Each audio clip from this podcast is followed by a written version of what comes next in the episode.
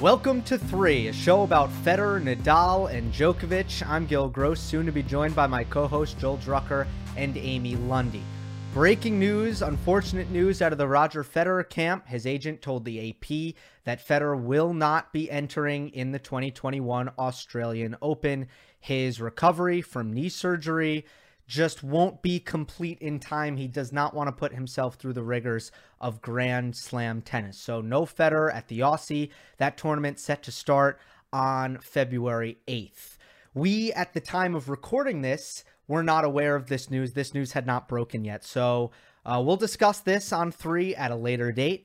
Uh, but for now, we will start a mini series, a stroke by stroke discussion, and we'll start with the backhand um, talking about the big three, how they deploy these shots technically, strategically, tactically, historically, uh, developmentally, all of those great words. Uh, we are going to take it stroke by stroke, uh, discussing the big three, starting with the backhand. Here it is. Clip. Let's talk about the backhand. And I guess it's natural to just start with with Roger because Federer is the one who kind of gets picked on when it comes to the backhand. Hit to the backhand. The backhand is the weakness. And while while everyone does acknowledge that it's not a full blown weakness, uh, and it's you know it's almost a disrespectful label to put on a backhand, which is as uh, multidimensional as Federer's. You know, it it has been the side that has been most heavily scrutinized. So, Joel, what do you you know? How do you look at the Federer backhand, and in you know, with what connotation do you attach to it? Well, you have to look at how the one-handed backhand has been deployed, and then of course our other guys speak to the evolution of the two-handed backhand. But the one-handed backhand is you is meant to kind of be. I think of it as business development, opportunity creation. It's not as terminal as a two-handed backhand. Not the leverage, not the power. So Federer is using it often to set up his shots. For example, that short slice he hits a lot, and he's improved his topspin backhand when he went to the bigger racket. And uh, but it's important for people not to confuse what a one-hander can accomplish compared to a two-hander. And so his backhand, yeah, it's it's it's not as lethal as his forehand. He can't do as much with it. And and the one-hander in the era when one-handers were playing versus one-handers, that was one thing. And there were a lot of cross-court exchanges.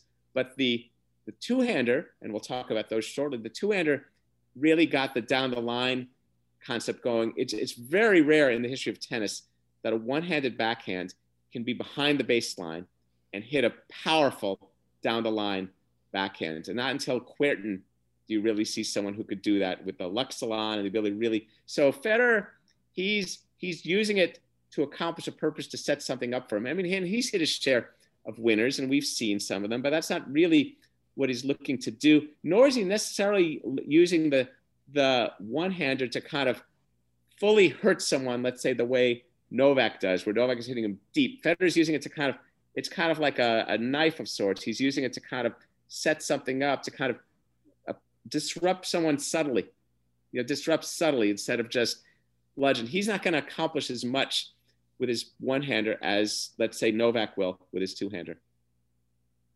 Yeah, I, I think that's definitely true. I guess what's what's fascinating to me about the one-handed backhand, and I think the the real the, the number one question with it is when you look at Federer's backhand side, his slice is better than the other two.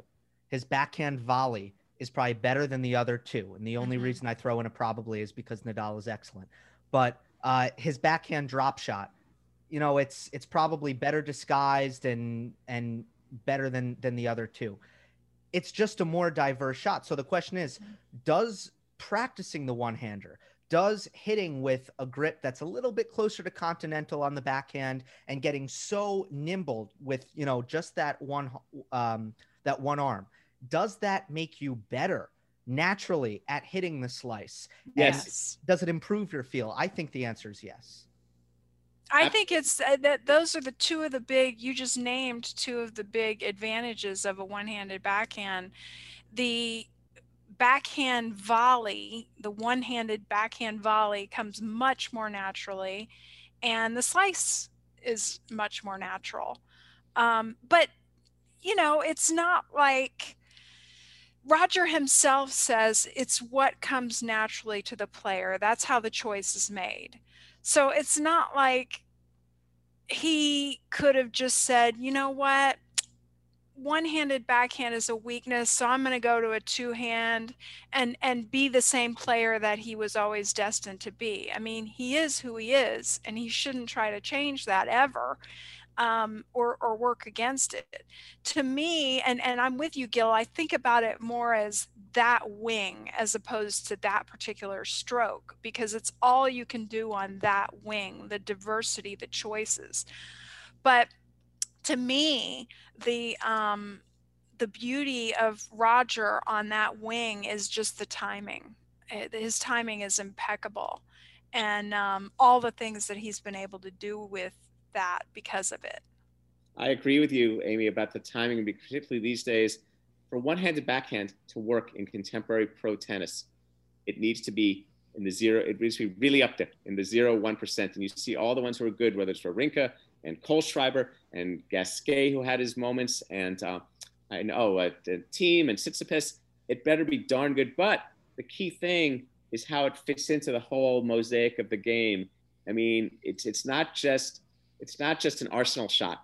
It's it's an it's an integrated into the whole thing. It's like having a certain kind of uh, like a tight end on a football team or a certain person. How are you going to make them work with the whole offense? Mm-hmm. And it's important for players to do that. I think some players get confused, like they they mistake a one-handed backhand for a big forehand, and they just think they're going to hit big shots with it. But it really needs to be used to get you into position to do something appropriate, whether in Federer's case to hit a big forehand or to get to net or any of those other things that happen. Like my, I, I wrote this about Dimitrov a couple of years ago with his nice one-hander. I said, you know, your one-hander is nice. I said, but uh, get over it get under it. Most of all, get in on it, because that's what you need to do. And I, and I thought, I thought, I wrote this. I said, quit wondering if you should call her and or text her. Make up, pick up the phone and get into net. You know, it's like just move forward with it and don't. And so, and I think Federer's really great at understanding how it's meant to be deployed. So, for mm-hmm. example, whether it's court position as in 2017 when he started standing in more, and I'm going to drive it, I'm going to get the outside corner of the ball, all about how you deploy to fit into the game overall.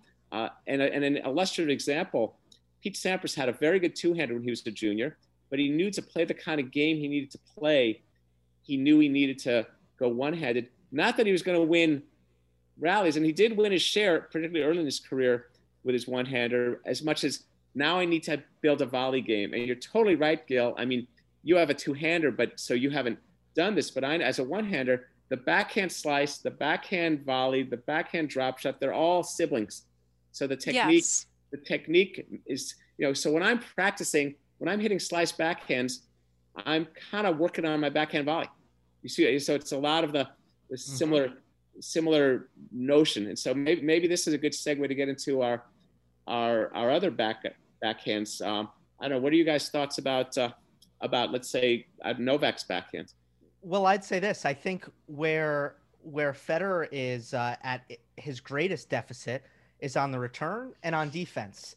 Uh, we we see Nadal and Djokovic hit these incredible open stance backhands um, on the run, moving to their their well, actually it's Novak's left and Nadal's right, and they're able to keep two hands on the racket, not go to the defensive slice with float, which floats and you know if a player goes to the net, it, you know you're in trouble. We've seen them hit passing shots with their two-handed open stance backhands, and that is one thing that Federer, as a, as a one-hander, it's it's almost inaccessible to him. It, it almost completely.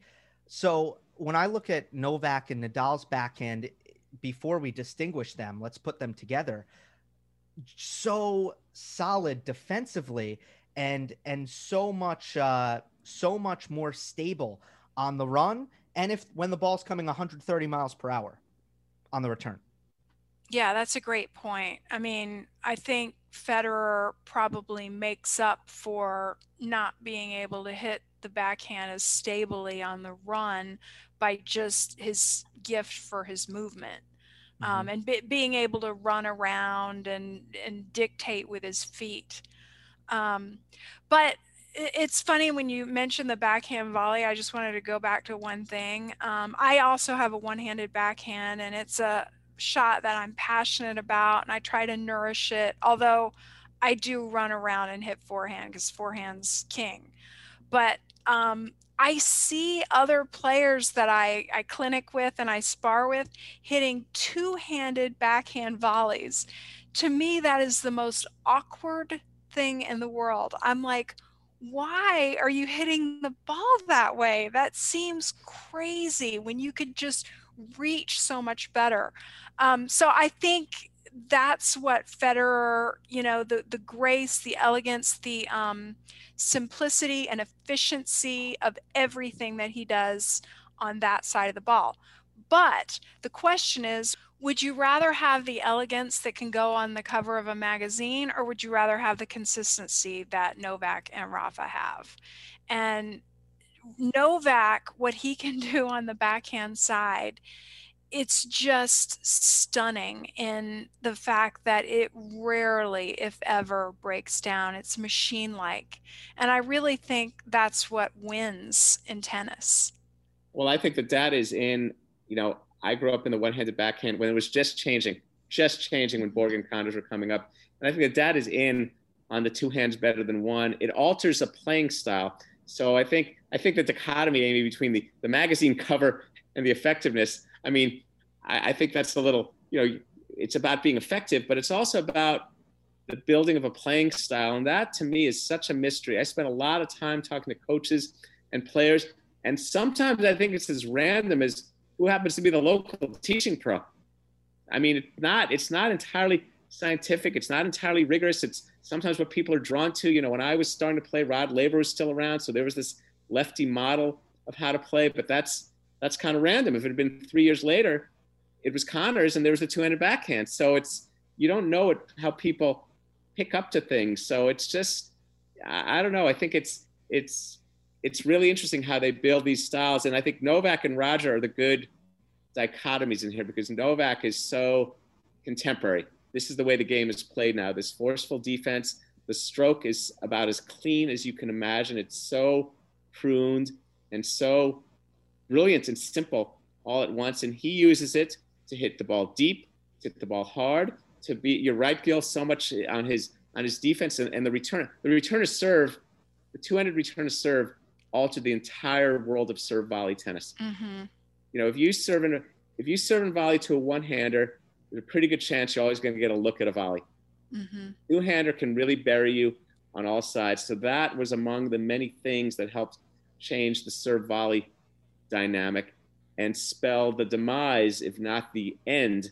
It won't be the end, but the demise of the one hander.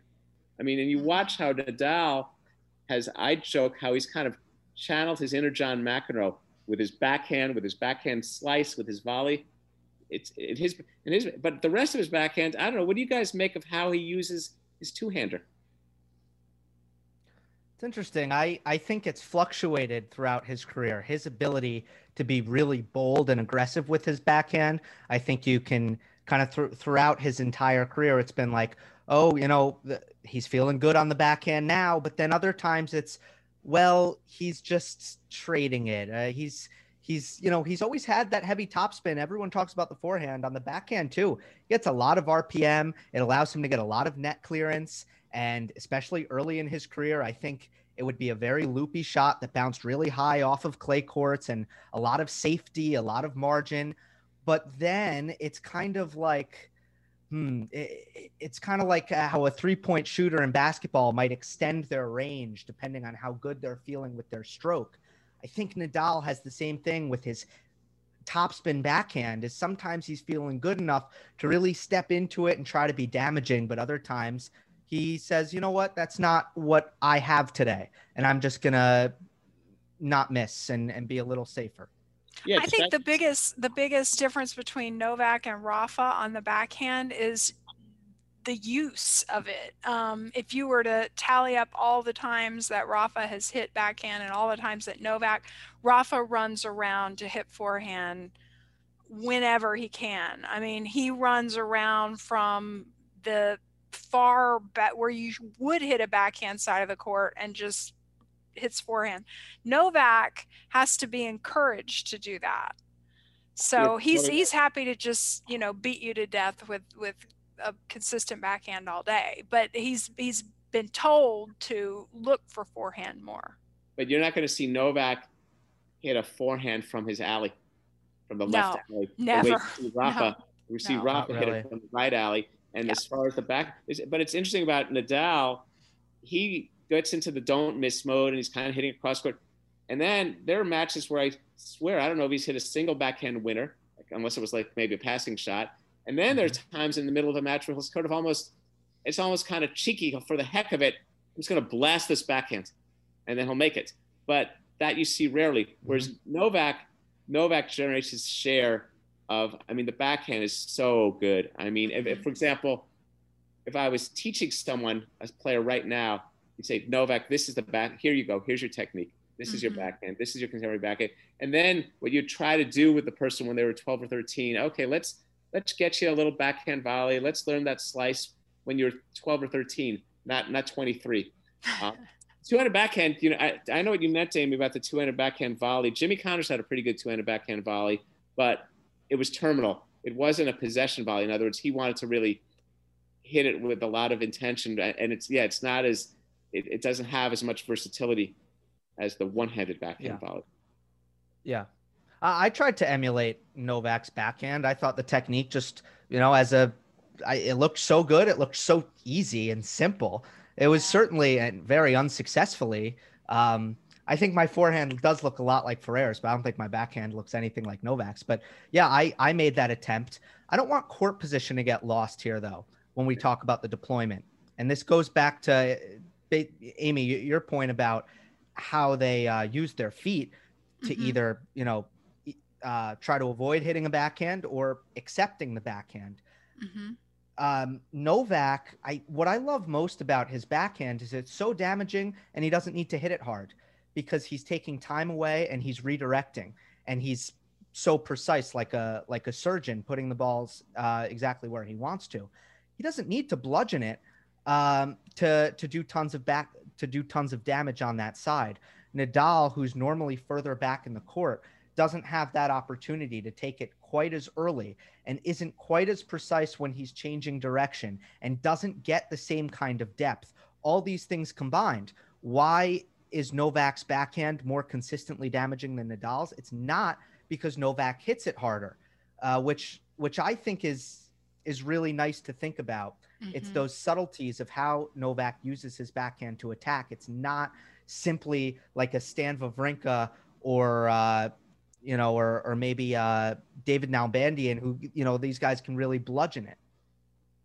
Well, also gil look at um, the recovery steps that novak takes after the shot is hit it's quintessentially perfect. There's no wasted balance. There's no wasted real estate. Um, he is so ready to just glide into the next shot. Um, i think that's what makes novak's backhand the superior of the three. I think the balance part is so good and makes me also Novak reminds me a lot of Chris Evert. And the balance part is the feeling of playing someone. Wow, nothing I'm doing is really hurting this guy. See, with Nadal, I think points against Nadal for opponents must feel this constant kind of tilting. Am I fighting? Am I back? Am I pressing him? You know, there's this whole jousting quality to playing Nadal, and that's why his matches have this enthralling competitive quality because these punches are going back and forth. And am I hurting him on the back end? And Novak has this, he's impregnable. He's just not, he's, and so the opponents aren't feeling like they're really doing much damage. You know, there's not, it, there's a, there's an interesting kind of tranquility to the way Novak goes about beating people. Mhm. And he's the contemporary game. So he's like, have at it, Nishikori. Go try me, go fan, Ferrer. You guys, you guys, I do it all better. I, I know how to do this stuff better than you all, and I'm balanced and and I can step I can step in a little and take it a little early. I can step back and hit it hard. If I need to, I'll really oh here's the, here's the opening. I'll go down the line now.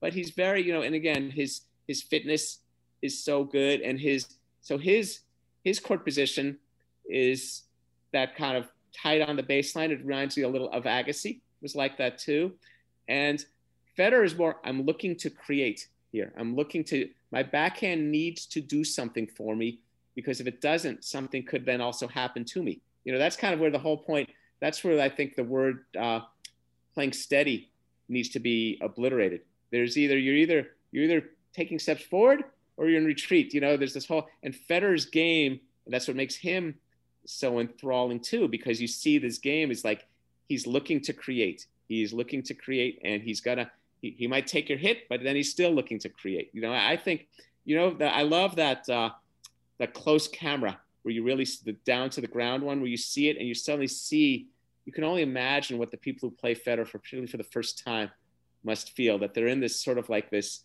what it what, what's the weather pattern it's a certain kind of blizzard. It's a different blizzard than well, Nadal is like the full scale tornado but Federer is this other kind of you guys live in the east. What's the weather pattern with Federer compared to uh, nor'easter? Wait, Joel, but I have a question about something you just said. Are you saying the playing steady doesn't exist for Federer or doesn't exist for anyone? I think it's the wrong concept for a lot. The term is it needs deeper nuance. You know, okay. just playing sure. steady. In other words, in other words, like for example, you watch Novak and or, or Chris Evert. Oh, he's just playing steady. Well, no, he's it's it's about applying pressure. Mm-hmm. And I think what makes the great, what makes every player see the game in the richer way is how are they applying pressure. Like I suspect, Gil, for you, a lot of it was pressure is my movement, is my depth, is my consistency. Right. But in terms of intention, I slightly disagree with you.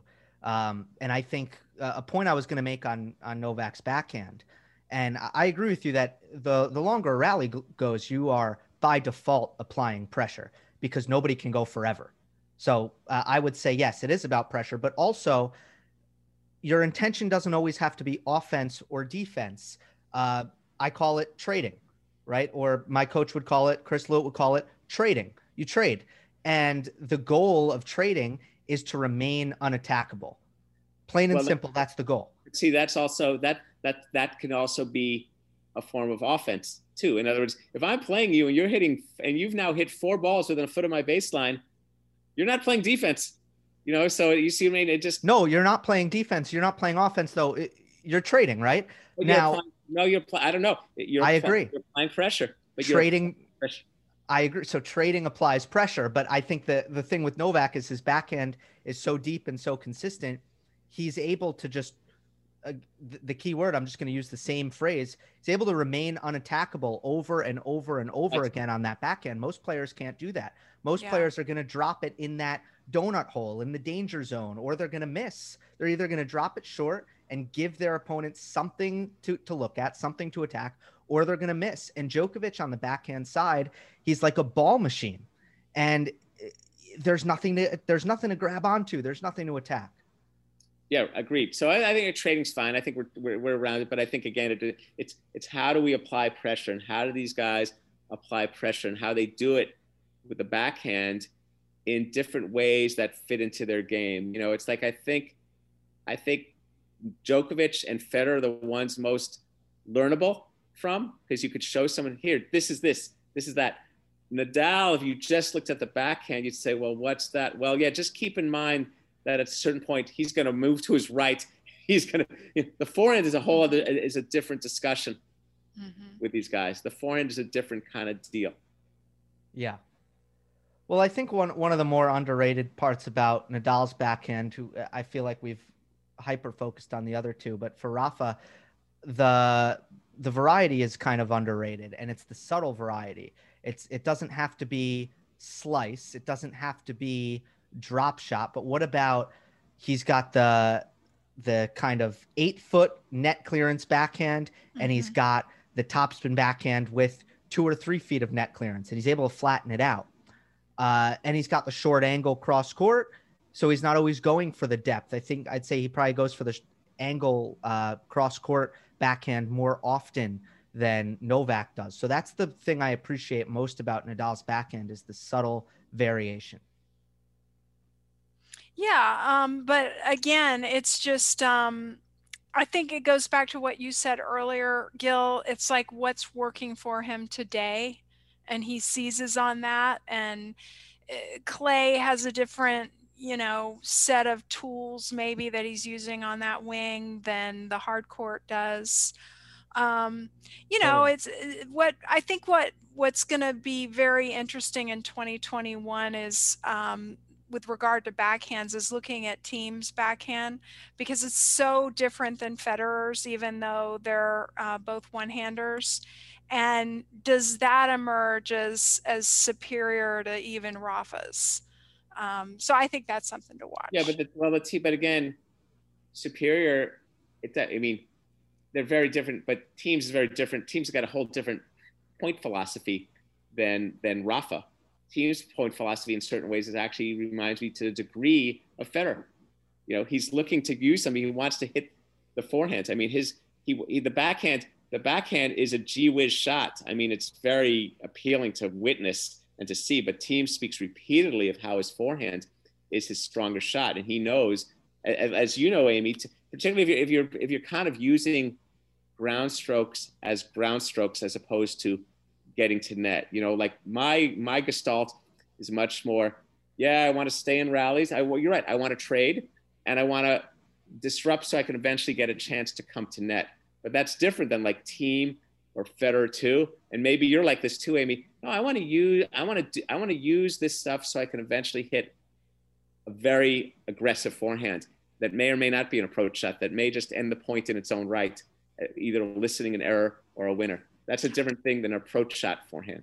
I think every player, what what it really comes down to, and you you've heard James Blake, who had a one-handed backhand, talk about this, is you're practicing every day. You're you're working on things as as a professional. How much time do you devote to that backhand? Um, do you spend more time working on your weaker, or do you spend more time building up your stronger?